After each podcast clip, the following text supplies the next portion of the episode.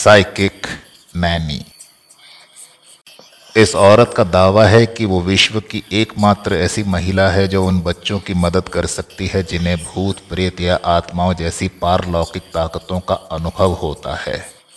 Psychic Naini नाम से मशहूर इस शख्सियत का दावा है कि उसके अलावा इस संसार में कोई दूसरा ये काम नहीं कर सकता, और जो भी ये कहता है कि वो आत्माओं को देख लेने में सक्षम बच्चों की सहायता कर सकता है वो पूरी तरह झूठ बोलता है।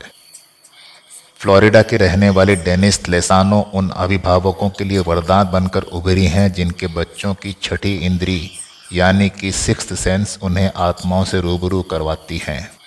वो अपनी शक्तियों से मरे हुए लोगों से बात करती हैं और उनकी परेशानियाँ सुनकर उन्हें इस दुनिया से आज़ाद करवाती है। आपको जानकर हैरानी होगी कि 9 साल की उम्र से डेनिस मृत लोगों को देख सकती है। इसलिए अब उन्हें किसी भी तरह की आत्माओं या प्रेतों से डर नहीं लगता। डेनिस के जीवन का एकमात्र उद्देश्य आत्माओं के डर से इस दुनिया को मुक्त करवाना है।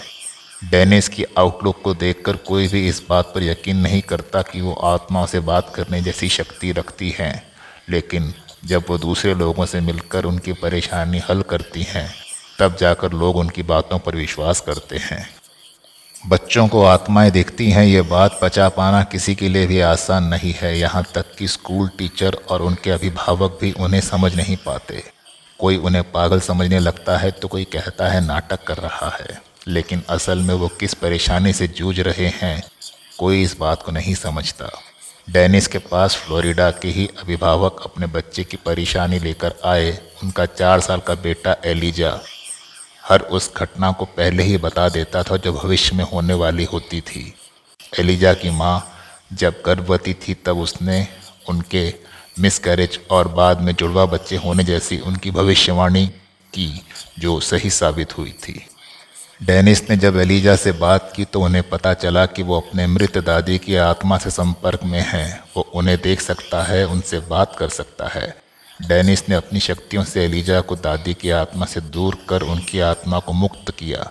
डेनिस के भीतर शक्तियाँ कहाँ से आई? कैसे वो मरे हुए लोगों से बात कर सकती हैं?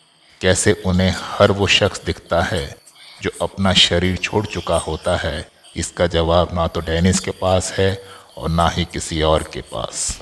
याद रहे, दी साइकिक नैनी।